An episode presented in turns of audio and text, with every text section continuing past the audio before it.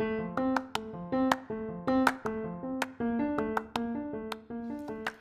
everyone, and welcome to the Hashtag Career Goals podcast.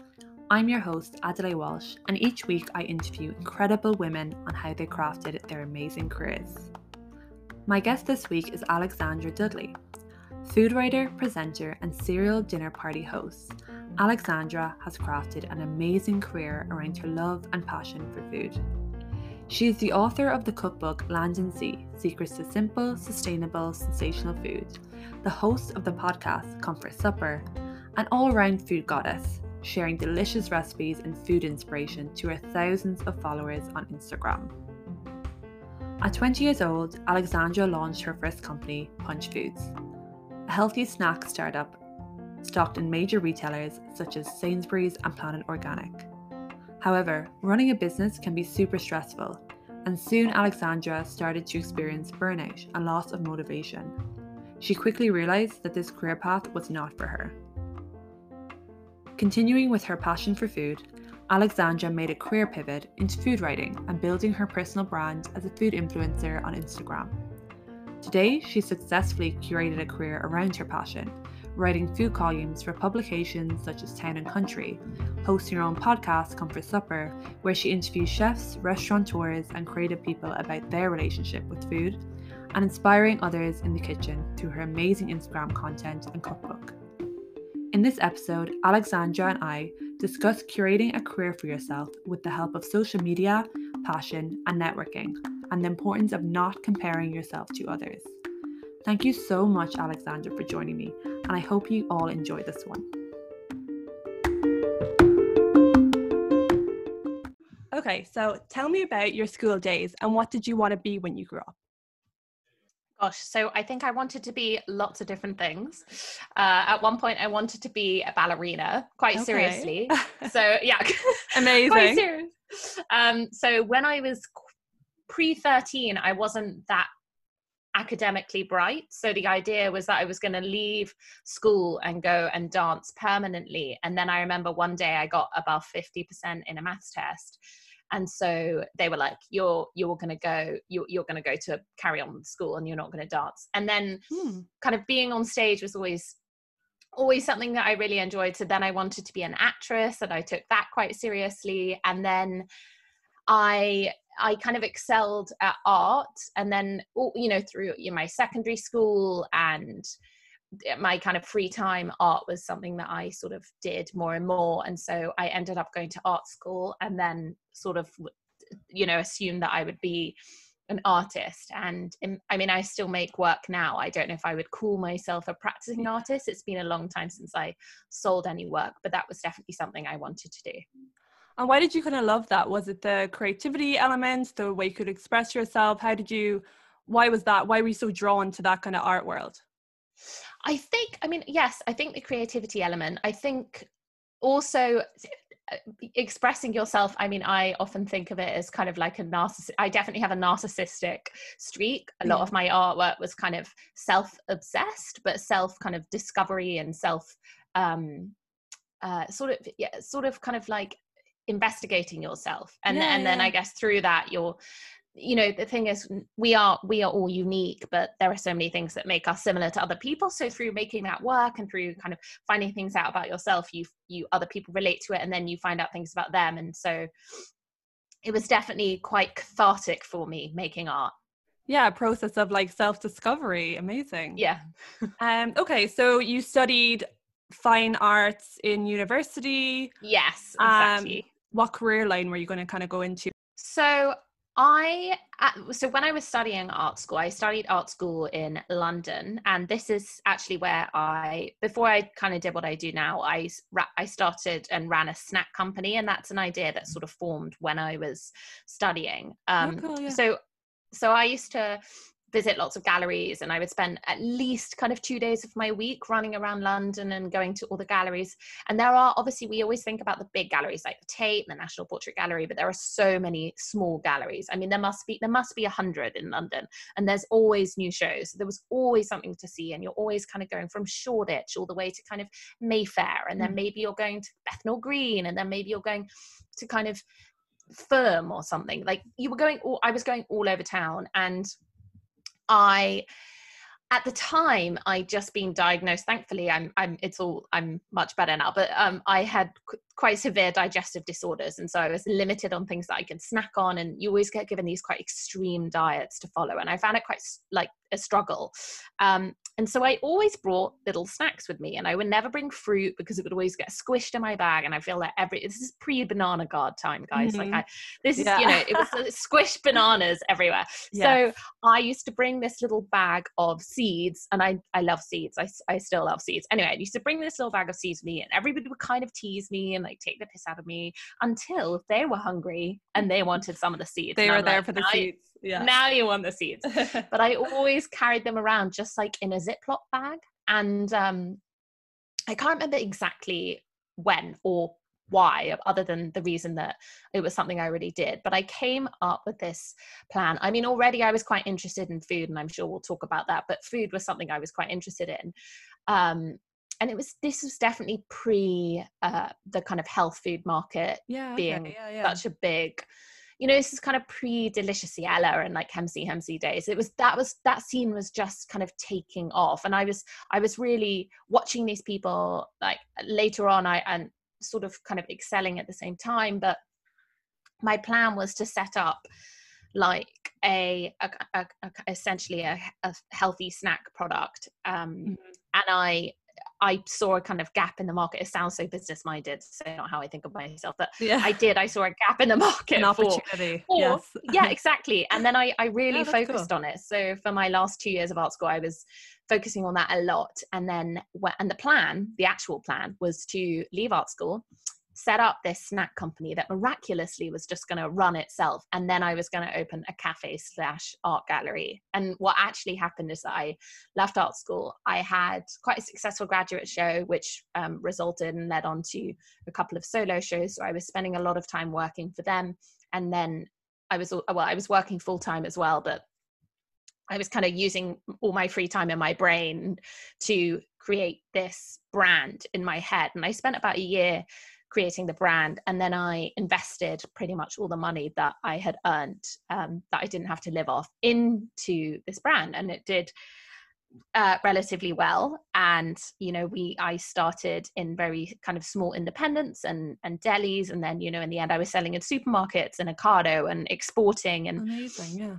Yeah it's a long story, but to cut it short, you know, it went from an idea on my kitchen table quite literally to me kind of employing 6 people, and I had a kind of small factory, making family-run factory, actually really nice factory, but making the product. So I started by making it myself. I moved to an industrial kitchen. Then I decided that was not the route for me to go, and I wanted to outsource the production and really focus on the brand building and the selling, because that's obviously really important when you run something.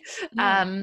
And I did that, and naturally I think creating art in a physical sense fell away, because running a business like that was completely exhausting. And I'm used to working hard. Like I like working hard. I'm one of those people that really enjoys it. So that wasn't difficult, but it got to a point where I was really exhausted. I was pretty much at burnout. I was working kind of, you know, like 16-hour days, and I was working every weekend, and Sunday nights I'd be back in my kitchen at that time, those first 2 years.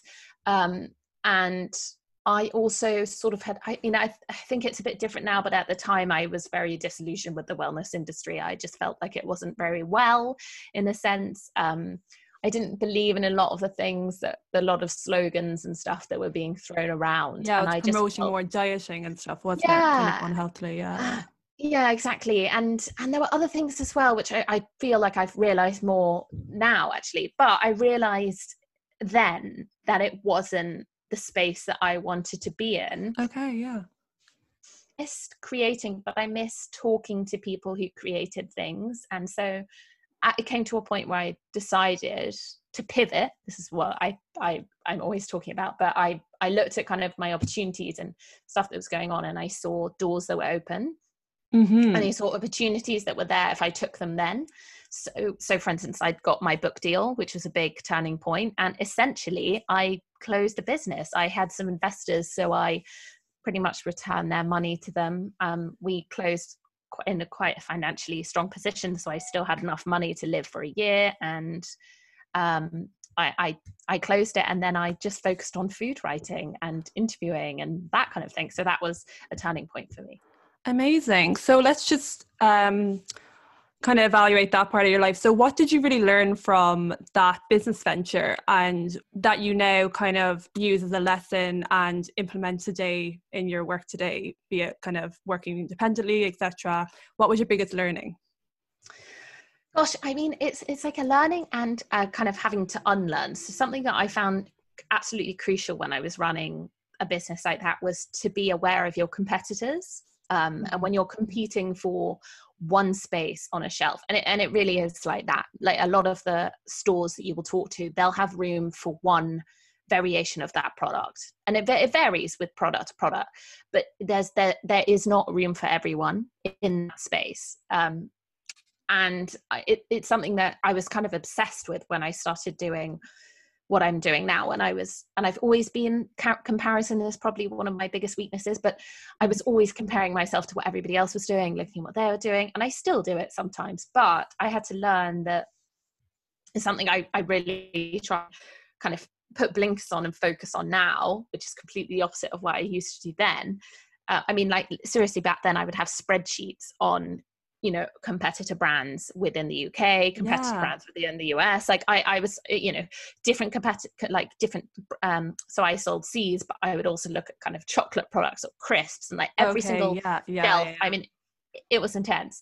And now I think the biggest thing I have learned is to kind of not waste time worrying about what everybody else is doing, because there is in a different space, you know, yes, it's still competitors. Yes, there probably is not room for everyone, but there is room for a lot more people. And I think there's a lot more room to be unique and show personality. And the thing about people is that everybody's personality is different. You will never find someone that has the exact same personality as someone else, whereas you might find a product that has the exact same ingredients as something else because they're just made differently.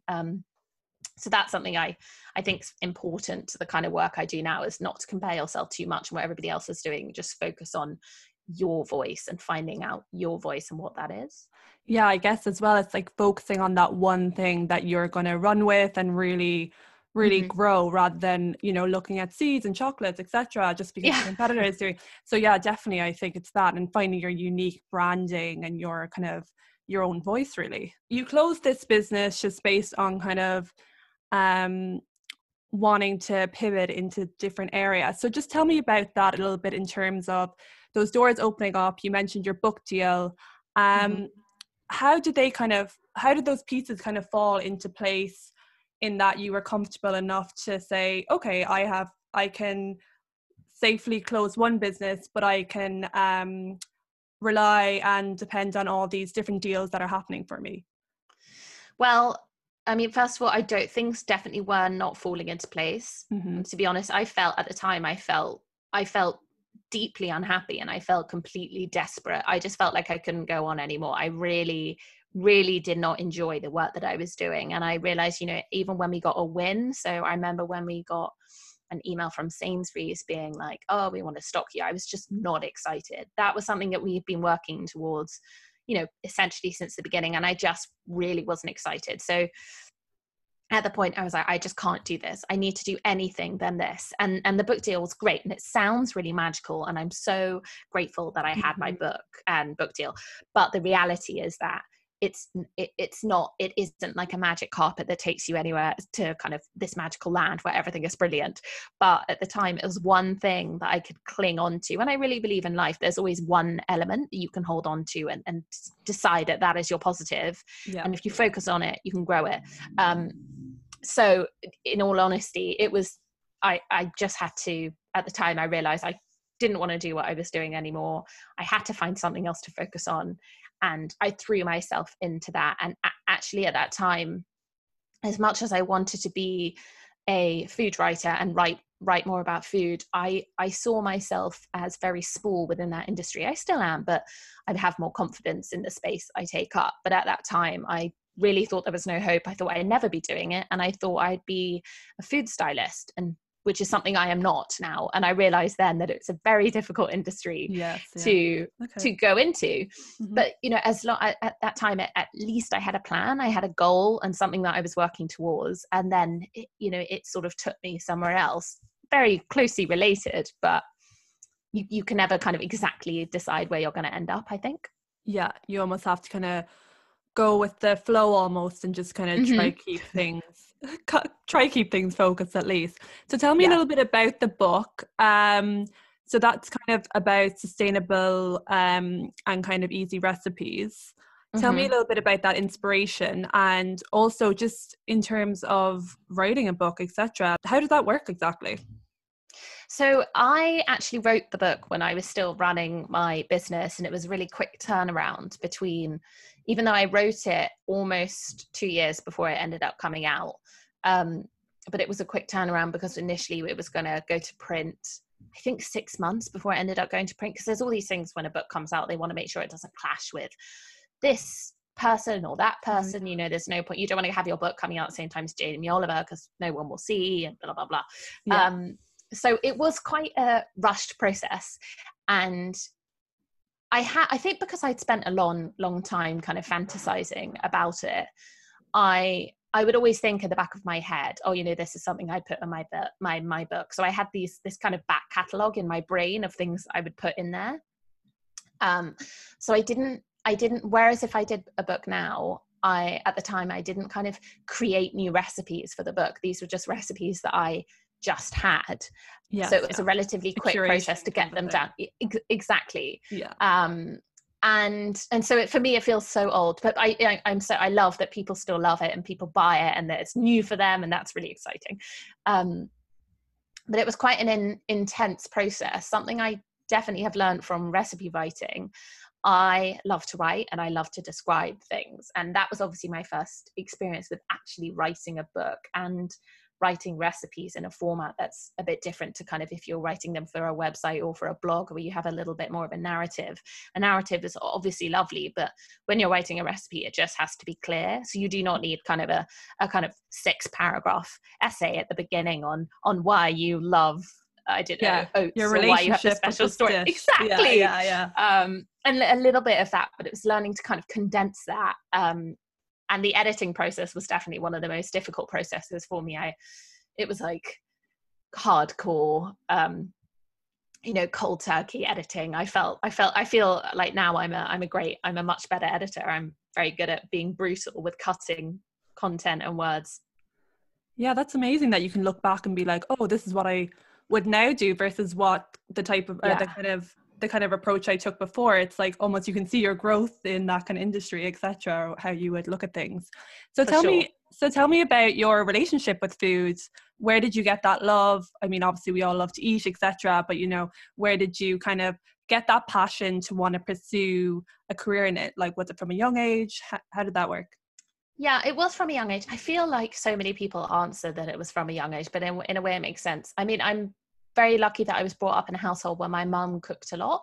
So I always saw my mum cooking. I was brought up on kind of fresh food and ingredients. And so I think it forms it's like an early formative relationship and appreciation that you have for, ingredients and how better ingredients make better food. And, that some food tastes nicer than others and that food is not just fuel. Because my father, for instance, thinks that food is just fuel. He always jokes he could eat a bowl of cereal 3 times a day, and I'm just like, no, gosh, how sad! What a no life. Nutrition.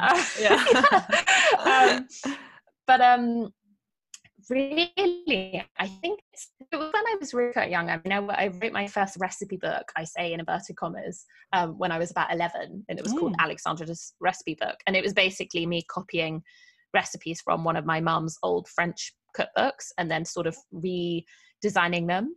And then I remember one day when we made all the recipes of the book, because obviously I just like changed certain ingredients for other things, and it just obviously you can't do that, you can't just change one thing for another thing without checking. So it was quite funny when we tested some of the recipes, but I did start cooking from a young age, and one of my first things I did to make money was I baked cakes and tarts during the weekends and my kind of summer holidays. And I started a little tart company where I had 3 sort of tarts. I had like a flourless chocolate tart, and then an apple tart, and then this kind of frangipan tart that I would mix with kind of whatever fruit was in season or whatever fruit I could get access to at the time. And the idea was that people could either buy them frozen, or they could buy them and freeze them, and then they could defrost them when they had a dinner party. Because at the time, like, you know, places like Paul, that French bakery, and they didn't really exist. You could either get the supermarket puddings, which are nice, but they were so obviously from a supermarket. Yeah. Or you had to know someone, and even great bakeries didn't exist at that time, you know, you had to know someone to make something. And so it was really successful at the time. And yeah, I love how you're thinking that though, you know, what is the customer need here? You're really bringing that business element of it. Yeah, brilliant. Wow. The entrepreneurial streak from a very young age. Yeah, I mean, well, I used to deep clean people's fridges for a $5 when I was 11. I thought you were now I'm for like, fun. No, I mean, now I'm like, God, if someone wanted to come and deep clean my fridge for a $5, I'd be like, of course, give me 50 quid. But yeah, I did that, and I wasn't very confident when I was younger. I was very self-conscious about lots of different things, like the way I looked and my intelligence and everything. So cooking was weirdly I was so aware that I was stupid as well. It was something that was kind of like drummed into me, which is ridiculous, because in the end I did well, and I'm not stupid now. I definitely know I'm not, but at the time I was very self-conscious about that. And cooking and baking was like something, it was pretty much the only time where I would have confidence in my skill set and what I had done. So I would put something down, and I know it sounds a bit arrogant, but if someone was like, oh, this is delicious, I'd be like, I know. In my head, I'd be like, I know it is. And your confidence is there. Brilliant. Yeah. And it was kind of the only thing at the time where I had it. So I think that's what I wanted to, you know, if you're good at something, you take more interest in it, and then you kind of want to learn more and get better and excel and exceed. So amazing. Yeah. You bring your best self to it. That's exactly. Okay. So I guess fast forward to today, describe your current title, inverted commas, and your typical day to day. So how would you kind of describe your career today? So when lots of people ask that, I think it's also because of the nature of what millennials do, you know, people are like, what do you do? So quickly. Yeah, what category can I put you in? Yeah. I mean, I would say that I am a food writer, and I'm working towards being a presenter. So I guess it goes back. It's like a full circle. My whole career is that I love performing, but I like performing.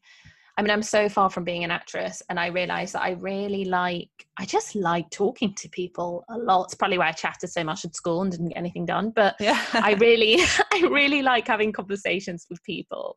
And I like you said, you've seen me do some of my live podcasts. I think I am happiest when I'm doing that. I find it so interesting. And I find the added, I don't know whether it's pressure or kind of, thrill of doing it in front of an audience. Yeah. I find it almost addictive. Like, I just loved it. Some people think it's mad, but I love to do that. So I would say I'm a food writer trying to, you know, working towards being a presenter. And I write lots of stuff on my website. I have a monthly recipe column for Town and Country. I write occasional recipes for other freelance for other kind of publications. And then I write mainly food focused feature pieces as well. Whether there'll be interviews. I write for another lovely magazine called Table, where I do a lot of interview feature style pieces with various, you know, they don't have to be chefs. I've interviewed a ceramicist, an artist. I've interviewed people who press flowers and do incredible things with pressing flowers. Amazing. So that's what I would say I do now. Yeah, I love that, because I think it's a completely curated career based on your interests and your passions. And that's exactly why I chose and wanted to interview, because it's super interesting. It's kind of like, well, here are my skills, here are my interests. How can I almost create a career for myself where I'm my most happiest and my most confident? So in terms of your own personal brand, and I guess creating a presence for yourself in the food industry, which ultimately kind of has led to creating these partnerships with, you know, Town and Country, I think you said, and like Soho House or different publications. How did you kind of create that for yourself? I think at the beginning, you know, even in terms of my social media presence, it very much started because I had my startup brand. And definitely at that time, there was a real wave of young people. So I must have, how old was I? I was 20 when I started that. God, 10 years ago. I'm so old. But there was a real wave of us, this generation of us creating, and I people call them challenger brands, which is kind of what they were and what they still are. It's kind of brands there to challenge the kind of obvious, the Kellogg's and the Nestle and these like big multi kind of corporation brand like owned products on the shelves. And because it was a new space for everyone, there was a lot of support towards each other. And it's not an industry that I'm particularly in anymore, but I still have friends from there. I still see the repercussions of those relationships that I formed there. And it definitely taught me at that point just to ask for help or ask the question or ask the favor, and likewise to connect people. And I still love doing it now, but I think connecting people, if you know someone that might be able to help that someone, or someone's looking for a job and you know lots of different people who might not have a position right now, but you send an email just saying, could you keep this person at the forefront of your mind? Mm-hmm. Doing things like that, it helps, and you know, what goes around comes around, but also it sort of gives you the confidence just to ask yourself, just ask the question. I think anything, you know, I've asked a lot of questions and asked to do a lot of things, and a lot of things have just not happened, or people have said no, or they just don't even respond. That's mainly what happens. People just don't even respond because either they don't have time, or they're kind of slightly rude and can't formulate an answer as to why they don't want you to do it, because a lot of the time it's because they just don't want you to do it. And that's hurtful. But have you ever seen that film? Like, he's just not that into you. Yeah. You know, that funny chick flick, which is a great film. It's not meant to be. And I think about that. No, I know, but sometimes it just isn't. It's like not everybody has to like you. That is the same thing. I think the more you do that, just ask the question, what is the worst that can happen is that they just don't respond, or they just don't, you know, they just say no. And so I think I am quite good at doing that. And I'm not afraid of being uncomfortable and doing something that's like maybe a bit scary, which I think is important for anybody for doing anything, because if you stay comfortable and safe, you're never going to get to the next step if you think about it. Yeah, so it's kind of getting out of your comfort zone and you know, not being afraid to, I guess, reach out to people and say, can I do this work for you? And would you say, obviously they're all elements of networking, but would you say networking is really key in terms of maybe going to certain events or just kind of creating different connections? I think networking is important. And then I think it gets to a point. So I used to do a lot of networking, or used to do a lot of things that I thought were networking, like going to kind of, whether they were kind of openings or restaurant things or book launches. And I found it really exhausting. But I think I'm just one of those people that I really prioritize my evenings. They're really important to me. And if I'm out 5 evenings a week, I just feel drained. Yeah. So I think networking is really important, but I think you can get a lot more from having a one-on-one with someone. So if you are at one of those events, just ask for that person's number. I know it feels like a really foreign thing in this day and age to be like, please can I have your email or your number, but just get the email or the number and then send them an email, and then try and, you know, find a one-on-one with them when, you know, if it's someone who's very busy, or someone who you think you're aspiring to, and you know, you're taking some of their time, then, you know, work yourself around their timetable. But I think try and get those one-on-ones more than these like mass group networking things. So I think feel often you come away from those things, you haven't really learned anything, you haven't got anyone's contact details. Yes, you've met them once at this thing, but do you have a relationship that you could then ask them something? Probably not. So I think try and yeah, in a way it's like less, you know, quality over quantity.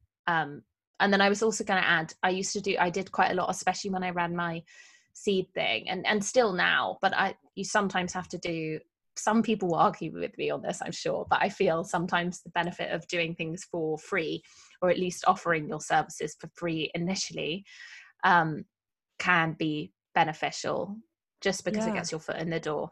Yeah. And it can showcase your skills and stuff like that. Yeah. Exactly. Okay. Brilliant. Okay, so I guess some aspects of your work is like freelancing, working for yourself completely. What do you think are the pros and cons of that? And what is the kind of challenge? So the pros is just, you know, that if you want to go to a yoga class at kind of 11:30 in the morning, you can. Yeah. That's always going to be a pro. You can be that person. You are those people. Yes, it's you. Yeah. Also, I have to say, even because obviously I left art school and then I worked in retail for almost a year, and then I worked under and for a an activewear brand, and I was sort of her assistant in a way and her kind of number two. So I did work, you know, in that kind of typical scenario, but, you know, I went very quickly into setting up my own thing. And even when I worked for this activewear brand, it was all on my own time. I governed my time and when I did what, and you know, what I did. So I think I would personally find it really difficult to go into a 9-to-5 office scenario.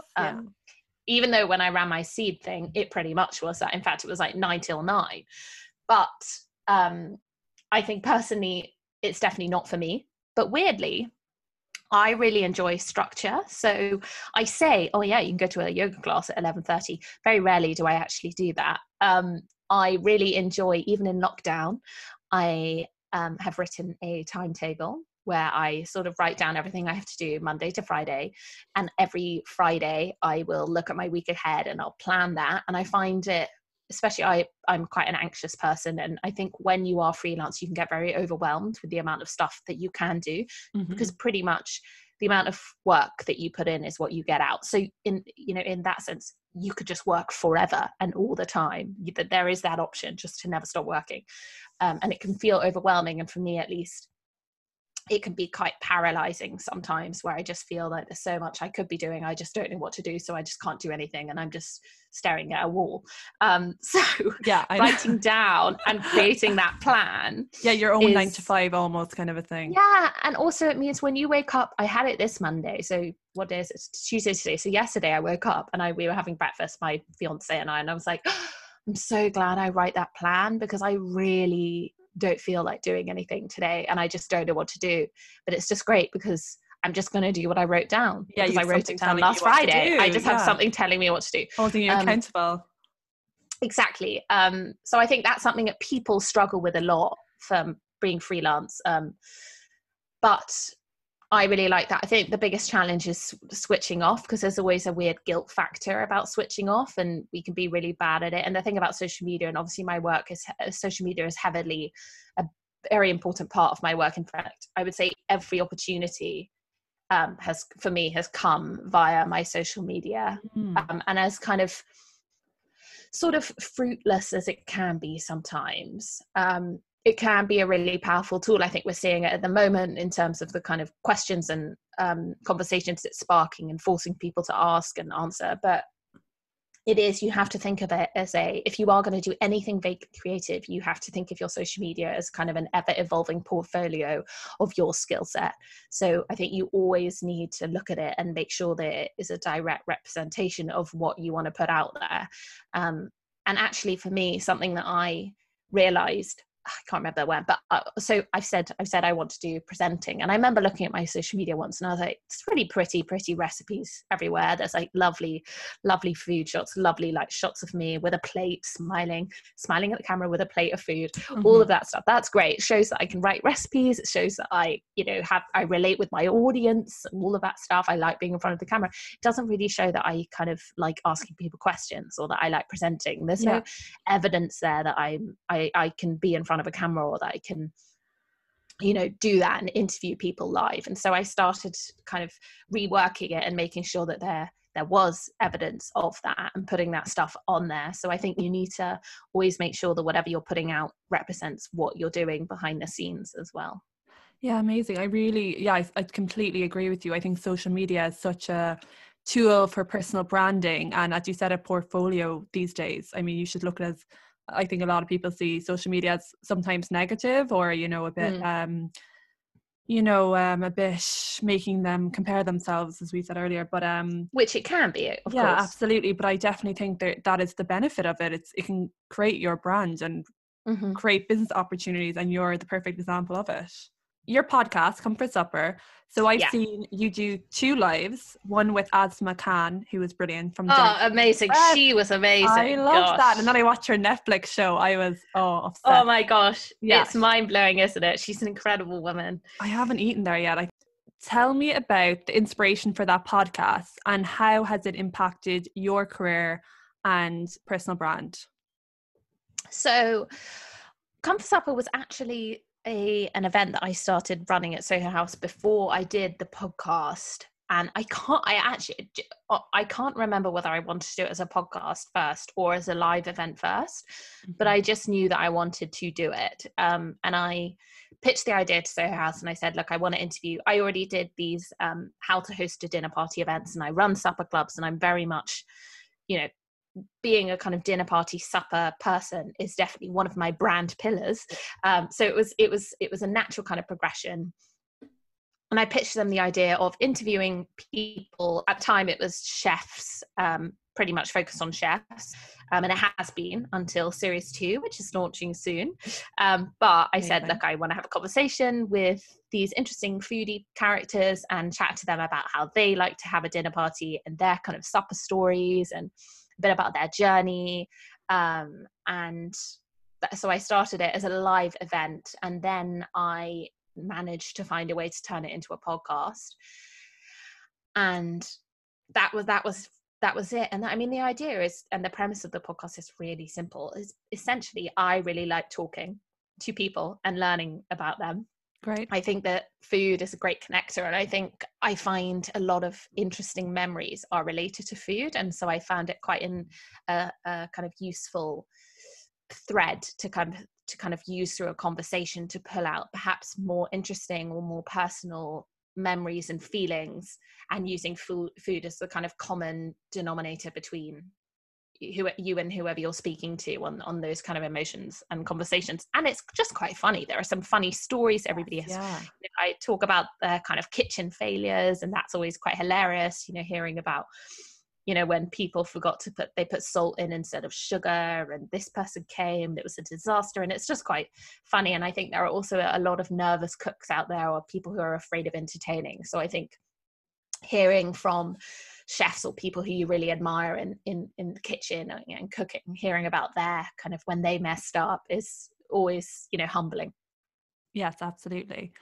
And how has it impacted your career creating this podcast? You know, has it established you a bit more as a food personality or taken? I mean, I hope so. I don't know. It's always wary. I think I've definitely had more opportunities come because of it, and it's definitely, even for myself personally, it's kind of affirmed the fact that I can interview these people. And I know that primarily from my guests who've said that they've really enjoyed it, or, you know, they've really enjoyed the conversation, or that they felt that my interview style was good. So that's always very rewarding. And I think I'm definitely one of those people that doubts myself quite a lot of the time. So it helps to hear from other people, that they think definitely that what you're doing is worth it and exciting. And I love hearing when people listen to it, which obviously, and people give me the best feedback, but I think ultimately I really love doing it.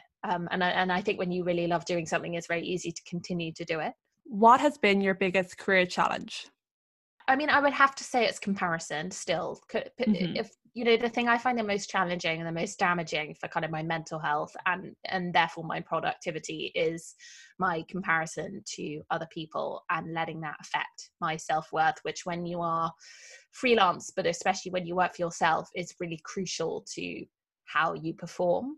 If you feel like you're crap, you're probably going to perform badly. So it's making sure that I don't waste time comparing myself to people in a way that's only going to be detrimental towards me.